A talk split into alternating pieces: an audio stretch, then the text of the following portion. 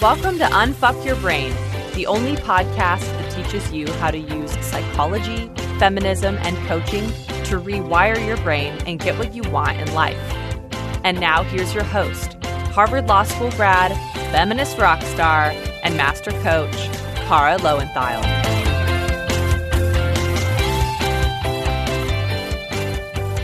Hello, my chickens. It is almost the new year.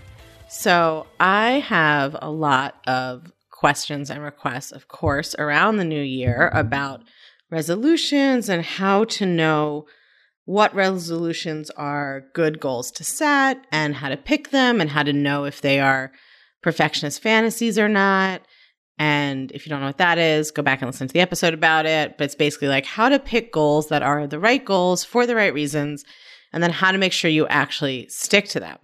So I think it's such a set of brilliant questions and it's something that's really worth diving into because when we set our goals for the year, we're really setting the intentions that our brain is going to work on. But so many of us just set way too many, set the wrong ones or the wrong kind, and then we don't carry them out. We don't carry through with them. And then we get in the cycle where we sort of don't have any integrity with ourselves. We can't rely on ourselves. Again, not because there's anything wrong with us, but just because we don't understand the tools that we need and we don't know the right questions to ask and the way to set ourselves up for success. But then it becomes this vicious cycle. So it's such a common problem that when you join the clutch from now until January 5th, I'm giving you a whole free bonus module on how to make and keep resolutions. And spoiler alert, this really works for any goal at any time. right? A resolution is just a goal we set in January. So, really, it's a bonus module on goal setting, but it's sort of tailored to New Year's resolutions. So, when you sign up for the clutch between now and January 5th, you get an ebook on how to make and keep resolutions where I walk you through how to choose a goal, how to know you framed it correctly, how to set yourself up for success, and the kind of ideas and content of how you need to go about the goal and make sure that you actually achieve it. And then you also get a whole workbook on how to plan those resolutions and how to keep track of them and how to make sure that you're doing the thought work to keep you engaged and showing up the way that you said you want to. And we're combining it with some podcast episodes on resolutions and massive action to give you that auditory learning element as well. So it's the how to make and keep resolutions or really just any goal, right? Bonus module. And if you join the clutch, Anytime between now and January 5th, you get it. So you can go to unfuckyourbrain.com forward slash the clutch. Or if you like, you can just text your email to 347 934 8861. That's 347 934 8861. You just text your email and we will send you back a link to the page that has all the information where you can sign up. And if you're already in the clutch, don't worry. We are giving this to you as a holiday present for this year. So get on in there if you're already in the clutch, log into the membership site and you will see it and be able to download it and get going on it. It's so good. Such good stuff. All right. So today I'm going to be answering questions about relationships with other people in a variety of different contexts. So that covers a lot of life, but that's kind of what they all have in common. I'm going to start with some questions about dating and sex and rela- romantic relationships. So, someone asked, How do you deal with unrequited love? Is there even such a thing? This is such an interesting question. So, I totally think there's such a thing in the sense that unrequited love is just the term that we use for when you love someone who doesn't love you back. So, yeah, it exists. The question of how you deal with it is so interesting because it assumes that it's a problem to love someone who doesn't love you back. And I don't really accept that premise. I don't think it is a problem to love someone who doesn't feel love for you or who doesn't have the same thoughts that you do about what they feel for you, right? It's never the case that what someone else feels for us is the problem. Like in any context, love or anything else, right? That's never the problem. The problem is our own thoughts about what it means if the person tells us or acts in such a way that we start to think we know their thoughts, right? About whether or not they love us. That's what's a problem. It's like what we make that mean. And actually, I have an episode coming out in a couple of weeks that it's not exactly about unrequited love, but it's all about why we feel pain and suffering when we want or desire something that we can't have and how to change that. So I think it's so fascinating to think about whether unrequited love could feel amazing. Like loving someone feels amazing. That's always the case. Love always feels good. What feels bad is all of your thoughts about how they don't love you, and that's a problem. That's what feels bad. It's not the love part, it's your thoughts that it's unrequited and that that's a problem. And it's one of those places that I think, like, having been a weird child who read a lot and like an English major kind of helps me because I think it's so interesting to think about, like, you know, Petrarch, who wrote famous sonnets of unrequited love, would have said that unrequited love, love of a stranger who you never even spoke to, was like the highest form of love. Right? People across different societies have had such different ideas of what is the love to which you should aspire. Right? And so it's all just our own thoughts about what love should be like and what makes a love requited or not requited or positive or negative that creates all of the additional kind of drama and suffering around it. But it's interesting to just think of the question as how do I deal with feeling love for someone? Well, you don't have to deal with that at all. Feeling love feels amazing, right? It's only what we make that love mean and then how we react to that, our own idea of it. Whether we decide that we're going to never think about anyone else and stay obsessed with them forever, or we decide that it's a problem that we love them and then we have to try to get away from it, right? Any kind of extreme reaction to it can produce results we don't like in our lives, but it's never because of the feeling of love. It's always because of our thoughts about that love, right? I mean, we have thoughts that we love someone that produce the feeling of love, but then we have thoughts about that. It's those like meta thoughts about the love that can cause a problem for us. Another question I get a lot, and that came in in this batch too, was Is libido physical or mental? And how do I get mine back? This is such a good question. And my answer to this is really that it's both. So I don't believe that it's 100% mental. You know, I think that there are, we don't even really totally understand what's, what makes people sexually attracted to each other. And some of it may be pheromones. And then some studies suggest it has to do with complementary immune systems that would produce strong offspring. And then, you know, Freud would say it has to do with what your mother looked like, right? Like people have a lot of different theories. So I don't think it's entirely mental, but I do think it's much more mental than we think. And it's so interesting that we assume it's just physical because what's the most classic story in the world? People have a lot of sex when they get together and they're very attracted to each other. And then they're together a long time, they get married or they move in together and then they stop being attracted to each other and they stop having sex. Well, the people didn't change that much, right? It's our thoughts about them that changed. So yes, there's some physical basis to attraction, I think, but a lot of it is mental. And you can do a lot of work on your own attraction to someone based on what you're thinking about them. Now, libido itself is sort of a different question. That's just like sex drive. And similarly, I think it's both, right? Obviously, there are some hormones that impact our libido, our sex drive, our desire for sex. And some people naturally have more or less of it or none, right? Some people identify as asexual and may, and some people who are asexual experience having no desire for sex. Like there's a whole range. But I do think that more of it, again, more of it is mental than we think. Because if you think about it, like most of us are just living our lives and whatever feelings we happen to have or whatever results we happen to create in our lives, we just think are reality and happening to us. We're just not even aware of all the thoughts in the background. And so the same is true for your all the thoughts that may be impacting your libido and your desire for sex. There's so many thoughts that could be impacting it, like thoughts about yourself and your body, thoughts about sexuality and what sexuality is, or what kind of sex you want or can have or can't have, or thoughts about your partner, or thoughts about not having a partner. So I would say both attraction and libido, yes, there's some physical element, but most of us, there's a lot of range in there based on our thoughts. And we're not using that range. Like we're not working on our thoughts to get more play within that range.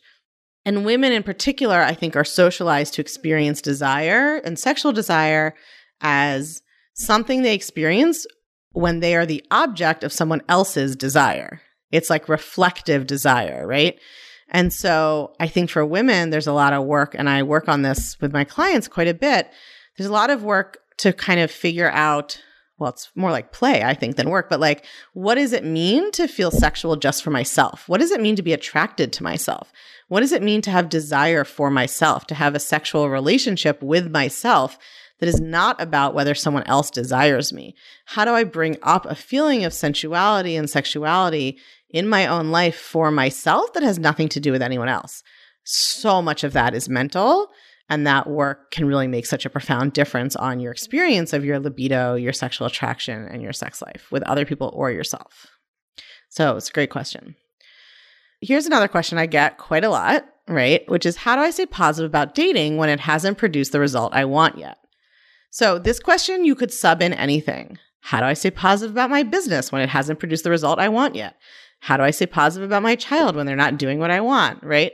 And here's the thing when we think about it this way, it's like we're thinking that the activity or the goal owes us something, right? We're like, dating's not doing its part. It hasn't given me my result. Why should I think positively about it? But when you think like that, you're never going to get the result you want, right? This presumes that the circumstance, whether you have a partner, causes your thoughts and feelings. Like the other way to ask this question is, well, I don't have a partner, so how can I feel positive about being single? right? But the whole point is that the circumstance that you're dating and don't have a partner is not what causes your feelings. Your thoughts are what cause your feelings. You will never get anything in life by believing that you need it to feel okay and that something's gone wrong when you don't have it right? The journey has to feel like the destination, or it just will. The journey always will feel like the destination. So you can't hate dating into a positive relationship. It's like you can't hate selling into a like full book of sales. You can't hate business into a thriving coaching business. You can't hate your job into a fulfilling career. Like you can't hate something or reject something while you're doing it and expect to get a good result out of it you're either not going to get a result at all, or if you do get the result, you're not going to enjoy it because you've conditioned your brain to think all these negative thoughts about the process, and your brain does not just shut those off because you hit a certain point. But people do this all the time. They're like, I hate dating, but then I'll love being in a relationship. I hate trying to get tenure, but then I'm going to love when I have tenure, right? I want to hate my body now and then love it when I lose weight. None of that ever works. You're training your brain to look for everything that's wrong and to think a certain set of thoughts that cause negative emotion. Your brain is going to keep thinking those thoughts, even if you manage to get the thing with those thoughts. So, this is not a useful question to ask yourself. How can I stay positive when it hasn't produced the result I want? It's not going to produce the result you want until you are able to be positive about it, right? So, you have the causation totally backwards. Your most powerful question is how do I think positive thoughts about this, or at least neutral, right? How do, or at least just take ownership of my negative thoughts. like, how do I date with a managed mind and how do I enjoy dating until I get the result I want? Dating doesn't owe you anything. Your goal doesn't owe you anything. Even the thoughts that you want to think, they don't owe you anything. Like we get very entitled about it and we're like, well, I, you know, I've been thinking this thought and it hasn't given me the result yet, so I'm not going to think it anymore. Or like this thought is not doing what it should do. You have to commit to the thought. You have to commit to the process before you get the reward. Like imagining picking up a cello and being like, well, I practiced for like a month and I'm not Yo-Yo Ma. So this cello is not giving me the result I want. I'm just going to quit. That would be ridiculous, right? But a lot of us do that with our thoughts and our goals and our thought work. We're like, well, I did some and I didn't get exactly what I wanted right away. So I'm quitting. It's not working. It's not doing what it should do. No, you have to commit to it. You have to earn your result. You have to commit to the thought. You have to commit to the thought work. You have to commit to managing your mind. You have to commit to enjoying the process and the ride. Like you have to commit to it before you are going to get anything back in return. Same with your business, same with a relationship, same with anything else. Your goal does not owe you shit. you have to commit to it and, and commit to enjoying it, the process in order to get it. I kind of feel like I should end on that because that really is like true of anything. So I think I'm going to. I think that's it for today, you all. You can re listen to that question and answer a few times because that truly will change your life. If you commit to your thought work, to your managing your mind, to practicing having the thing you want to have, to the journey to get to the goal, if you commit to that, if you go all in first, that's when you're going to get the reward. It's just like a relationship with someone else, like wanting them to be all in when you're not all in. Their job isn't to be all in when you're not all in. Your job is to be all in, and maybe you will get a reward for that. And maybe the reward will just be the journey and the learning. But for sure, the other person or the relationship or the goal or whatever the process is does not owe you anything. That thought doesn't owe you anything. The tools don't owe you anything. You have to be willing to commit and put in the effort. And then eventually you can play the cello and then you get your reward. But that cello does not owe you anything. All right, my dears. That's my tough love for today. Remember that if you have a big goal that you want to learn how to love so you can actually get it this time for 2020, you should join the clutch now before January 5th, but no day is as good as today, right? Right now is always the best time. You can go to unfuckyourbrain.com forward slash the clutch, or you can just text your email to 347 934 8861 and we'll send you the link to join. And you will get the how to make and keep resolutions module, which really works for any goal. you get an ebook on all of the content and the tools you need to know, a workbook to plan it all out and track it and troubleshoot and a couple of podcast episodes that are right on point as well. See y'all in there.